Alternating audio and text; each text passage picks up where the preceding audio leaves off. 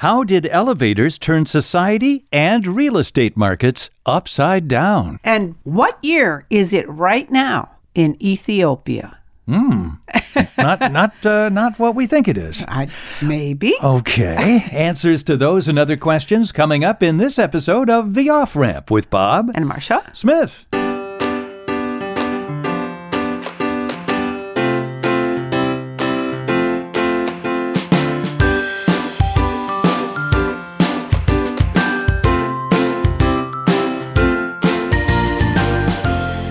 Welcome to the off ramp, a chance to slow down, steer clear of crazy, take a side road to sanity, and get some perspective on life with some interesting facts and trivia. So, Marcia, Yes. what did elevators do to society? How did they turn society and real estate upside down? Well, obviously, it went vertical after that. It allowed people to uh, expand upward instead of sideways.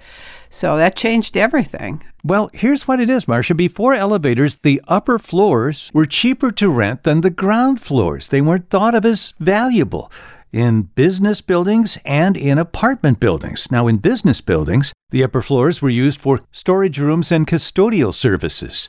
And before the elevator, apartment buildings in New York City were limited to six stories because people wouldn't walk any higher than yeah, that. yeah. That, The upper floors were used for laundry rooms, servants' quarters, or attic apartments for the poor.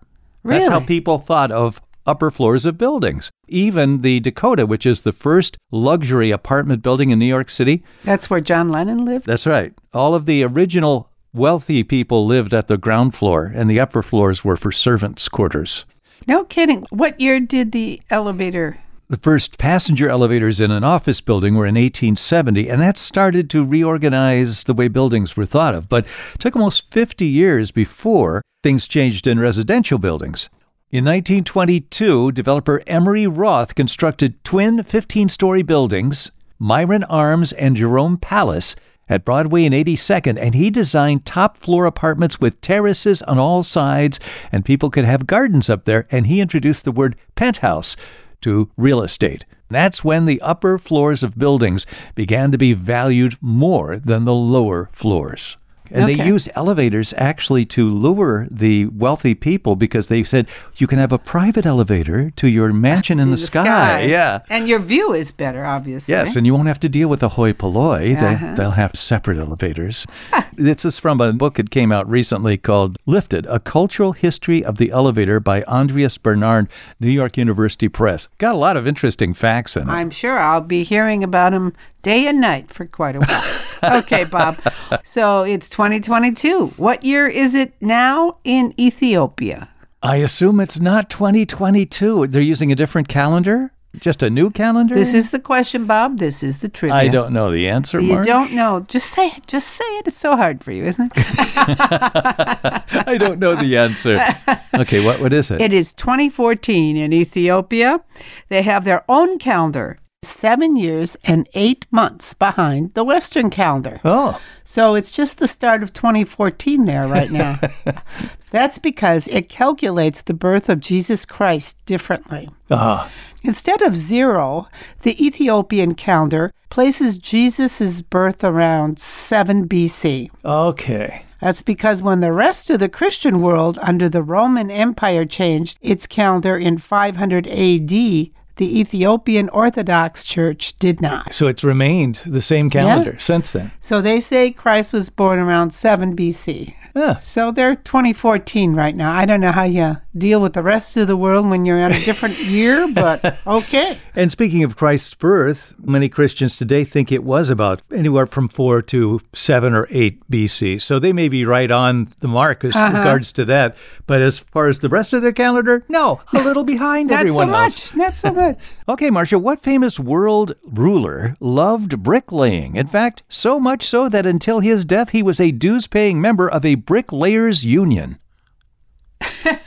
this is a World War II leader. Okay, say the opening again. What famous world leader Uh-huh. loved bricklaying Bricklaying. so much so that until his death he was a dues paying member of a bricklayers union? Uh, World War II. Someone you admire. I would say Winston then. Winston Churchill, that's right.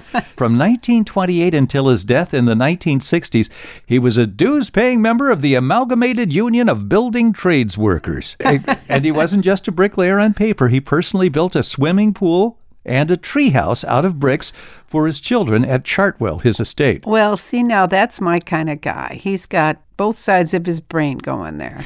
I mean, you know. So you got prime minister and bricklayer. Very charming.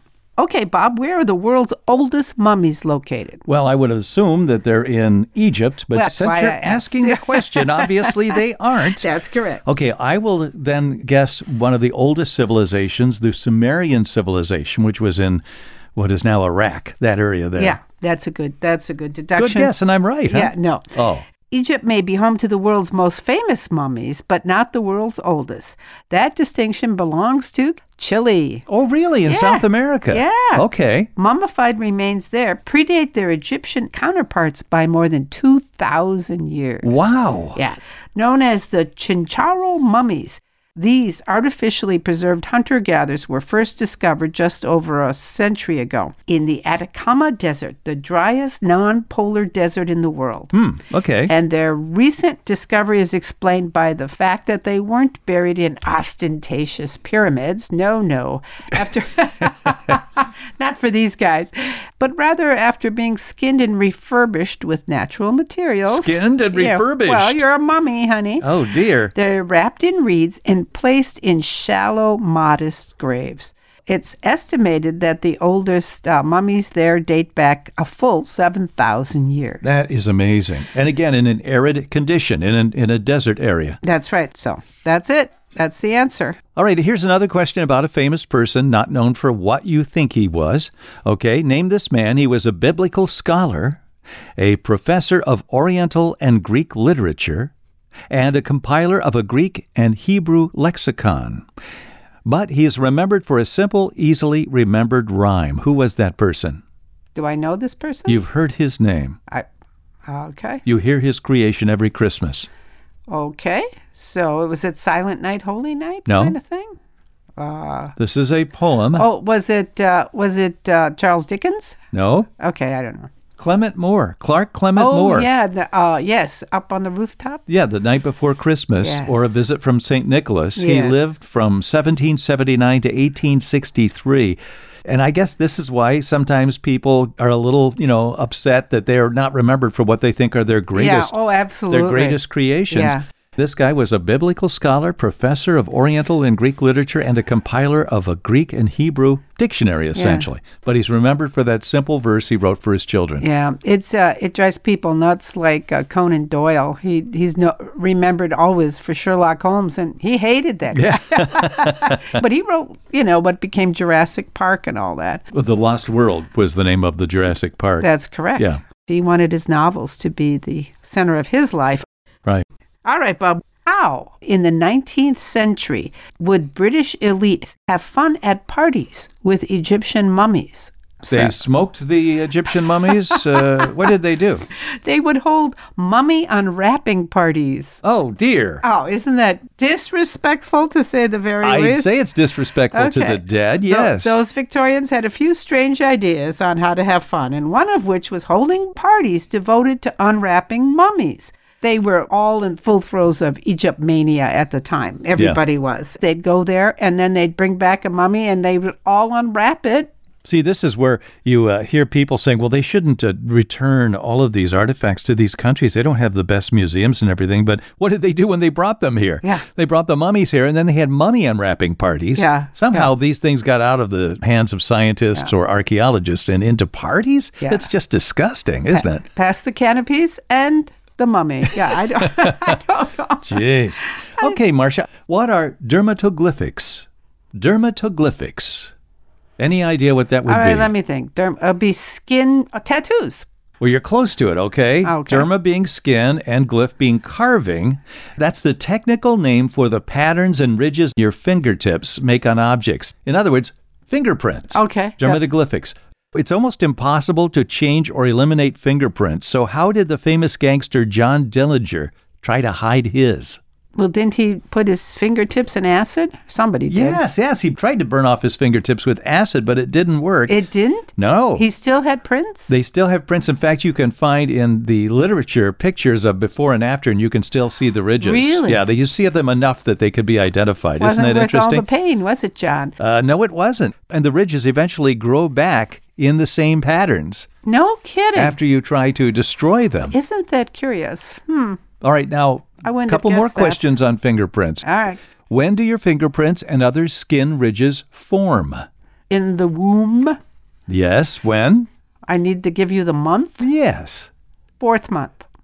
Well, you're right. Between the third and sixth months of pregnancy. well, very good, very good. And y- you know that even identical twins have different fingerprints. No, I didn't know that Yeah, either. they have different fingerprints because during fetal growth, the genes that control the dermal layers of the body parts dictate the size, shape, and patterns of those those ridges. All right, so now I've given you a couple questions about fingerprints, and you know that dermatoglyphs are the fingerprints. yeah. So, what is a dermatoglyphus? No fingerprints. That's right. It's a genetic condition where people are born without fingerprints. Technically, they're born without the ridges on the skin, which can be on the palms, the soles of your feet. All those ridges are in multiple places. must be very uncommon. Yeah, it is uncommon. Be a good person to be a thief. and I'll have one more question on fingerprints Okay. coming up. Oh, okay. All right, Bob. What city in the world has a government position entitled Minister of State for Happiness? There is actually a country that has the minister of Yeah. what is it again? Minister of State for Happiness. Wow, I, I like that. Ah, me too. Yep, it's Dubai. Oh, no kidding. Yes. Dubai city has a genuine concern and passion for its citizens. This is a Propaganda? Chamber, this is Chamber of Commerce Oh, okay, writing okay, here. yeah. That's where I got this. The United Arab Emirates wants to ensure the citizens are happy. Ah. Hence, it has created a position in the government responsible for citizens' happiness. The tremendous responsibility of the Minister of Happiness is to harmonize government plans, policy, and programs to ensure they bring happiness to their citizens. Oh, that sounds like just BS, doesn't it? Well, it's a paying position. Hey, I'll take it. Yeah. Wow, And, uh, and, uh, interesting. Yes. How in the world do you, you know, who's the police that makes sure that works right? Yeah. Yeah, right? That- Is that kind of a funny I thing? don't know. They have a little happiness meter. okay. Okay, two more fingerprint questions, Mark. True or false, do animals have unique fingerprints? Yes. Oh, really? What animals have unique? Would that be apes? yes, uh, gorillas, orangutans, and chimpanzees. They have them on their fingers and toes that are unique to each individual. And sometimes this is one reason scientists think maybe the reason for these ridges we have on our fingers are to help grip things. Uh-huh. Yeah. Because these animals have them and they Yeah. hang. Okay, how far back does the use of fingerprints go?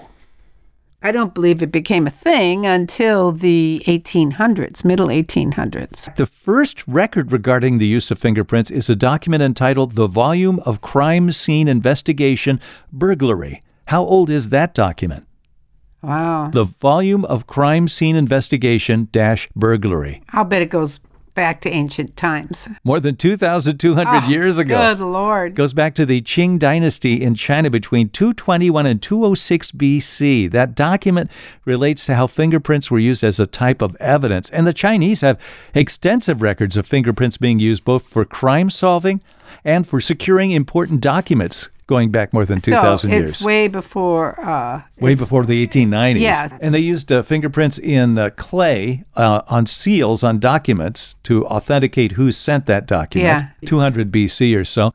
And then after the invention of paper by the Chinese in AD 105, it became common to sign documents using friction ridge skin. So they would use the index finger as a way to sign a document. So Okay. basically using a fingerprint. And that goes back to 105 AD. It's that's hard to fathom. a long time ago. Okay. How many languages, Bob, are in the world? How many languages today? Yeah. I saw a statistic recently that said in New York City there's 800 languages No. spoken. In New York City, you know, with all the different people from all over the Yeah. world. So I'll say a thousand Yeah. or 1500 languages Yeah. Nope, it's 7,100 languages. still existing in the world today. Right. Of course, they're all not equal. There's one language called Basu, B U S U U, and it's spoken by only the three people that are left. As of 2005, there were Wow. only three people. It's spoken in Cameroon. But the top five languages in the world are? Name a couple? Uh, Chinese? no. Oh, I guess Mandarin is. Yeah, Chinese. English? Yes. Are those the top two? Yes. English, Mandarin, Hindi, Spanish, and French. Wow. Those are the top five languages of the world, of which there are 7,100. That is amazing. And and people might think French, well, that's kind of a small country. Well, Britain was a small country, of course, and Yeah. it exported English all over the world, but French was used in many countries as the language of diplomacy for centuries. Merci. Okay. We know Madame Tussauds Museum. We've been to that in, in London, right? Madame Tussauds is a famous wax museum with uh, all kinds of celebrity figures throughout history uh, posed there. The Beatles are there. There are all kinds of people going back to Henry VIII and before that. Now, how did Madame Tussauds get started in France in business? Madame Tussauds got started in business in France. Ah, I don't know. She made hats, a millinery. No. She got her start during the bloody reign of terror during the French Revolution. The radicals came to power, and many members of French ruling class were beheaded. And she was commissioned to make death masks of the Oh, famous that's how she got her. who were being start. guillotined. Ah, good times. Her wax museum opened nine years later in London in 1802, and then in 1833 it was moved to Baker Street, where it was connected to a chamber of horrors containing relics of criminals and instruments of torture. So it's Oh, had my a God. dark history, Yeah. a ghastly history. Oh, And it began at very ghastly times during the French I had Revolution. no idea. Yeah. I thought it was something. Something fun. Something fun, like No, millinery stuff. No, I don't know. No, no, no. Okay. French Revolution. No, we It, need uh, pict- we need these people's images we're going to kill here. Yes. Wouldn't okay. it be awful to be you're you're you're gonna not only have your head cut off, they're gonna make a wax image of your face before you die. Okay, we need to take a break, Bob. Oh, okay, heads off. I mean, uh, we'll be back in just a moment. You're listening to the Off Ramp with Bob And Marshall. Smith. Welcome back. You're listening to the Off Ramp with Bob and Marcia Smith. Marcia has a question. What major city, Bob, has no street addresses or zip codes? What major city has no street addresses or zip codes? Uh-huh. Is it in the United States? No. Okay, uh, I'm going to guess what part of the world first. Okay, I'm going to say, is it in Europe? Is it the Vatican? Now, it's not Europe either. Oh, okay, where is it? Dubai. Oh, here we go. you in Dubai. Yes, well, I w- had a rather large rabbit hole on Dubai, where across the world, Dubai is the most growing city in most respects. This fast growth rate resulted in the government choosing not to have street addresses and zip codes. Really? Now, why that follows It doesn't make any sense. You think sense. it'd be just the opposite. Yes. Instead, the people of Dubai primarily use landmarks, maps drawn by hand, or verbal illustrations for directions. To me, that sounds like a Wow. big waste of time. That's backwards. On the other hand, it might sound challenging to move around without street addresses if you are a visitor. But with time, you get used to the system. So they're not going to change. So you better. Apparently not. addresses are provided only to a very few companies under very specific situations. Dear Lord. Yeah, isn't that how do you? s- But how do you send a? Well, a- for a fast growing area, you'd Uh, Yeah. think you'd want some it's- type of it's- metrics. It's, ancient thinking. It's wow. crazy. Okay, what continent is home to the longest glacier in the world? It's both the longest glacier and the fastest moving one. Well, it's uh, Antarctic. Okay, you're right, but it's Thank you, Bob. it was discovered in the Australian Antarctic Territory, Lambert Glacier. It flows from central Antarctica toward the Amory Ice Shelf on the eastern side of the continent, 250 miles long. Time for word origin. Uh-oh. you always like those. Why do we call money saved up for a rainy day a nest egg? oh, why do we call it a nest egg? It's a good answer. Ah, Well, a nest is the future's coming from a from eggs, right? So, why do we call uh, savings a nest egg? I don't know why. The term actually comes from the 17th century when poultry farmers would try to trick their hens into increasing their egg output. Farmers would place a false egg, both real or fake, in the hen's nest to get her mojo going. Okay. Okay. and this would generally result in her delivering more eggs than usual, meaning more money for the farmer, which he then credits to his nest egg. Oh, no kidding. So it was like a uh, almost a decoy, only in re- Yeah. reverse. All the money he makes from that, well, that's from my nest egg. Isn't that funny? Yes, it is. I had no idea. Okay, a couple of more glacier questions for you here. you know, we hear about glaciers going away. What's one of the few glaciers that's still growing, and where would it be? Well, is that down under there? Down under, but not down under down there. okay, tell me. Okay, it's in South America. It is. The Pertito Moreno Glacier Uh-huh. covers 121 square miles. It's still growing, one of the Earth's few glaciers to do so. It's part of an ice field in Argentina and Chile, makes up the world's third largest reserve of fresh water. I didn't know that the glaciers were still growing, which is oh, good. that's good. Good, yeah. Let's hope that stays up for a while. and in our country, how many glaciers are still in Alaska? This is all brand new information. This isn't old stuff I dug out of a sleepy encyclopedia. This comes from the National Park Service. How many glaciers are still in Alaska? Will they count them? Uh, I well, 142. Nope. Glacier Bay National Park in southern Alaska, near the capital city of Juneau, it's home to a whopping 1,045 glaciers. 1,045. Among its most famous is Marjorie, a tidewater glacier that extends for 21 miles from the Fairweather Mountain Range. So uh, it's an estimated that the glacier moves about six feet a day, breaking into icebergs. Yeah. But there are still 1,045 glaciers in Alaska. Bob, get up and go count glaciers today. Oh, there, and uh, one missing from yesterday. So, God. yeah, kind of interesting though. Okay, Bob. Where do you get paid in gold to lose weight? Gold's Gym.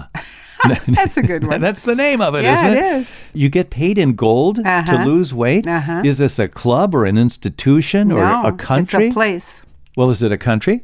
No, Oh, well, who, who who's giving you the money? the city. The city. Mm-hmm. Some city gives you gold to lose weight. Let's go there. Where is this? Well, now think about it. What's my city du jour? Oh no, not Dubai again. Uh, Yes, you're oh right. dear. That's it. My last. That must be Third- just. We should just have. Did you knows about Dubai today? That's well, three questions. Gosh. But in Dubai, you have to admit that's pretty. Uh, what you learned about Dubai today is pretty amazing. yeah. You are paid two grams of gold for every kilogram, which is a little over two pounds you lose in weight. Wow.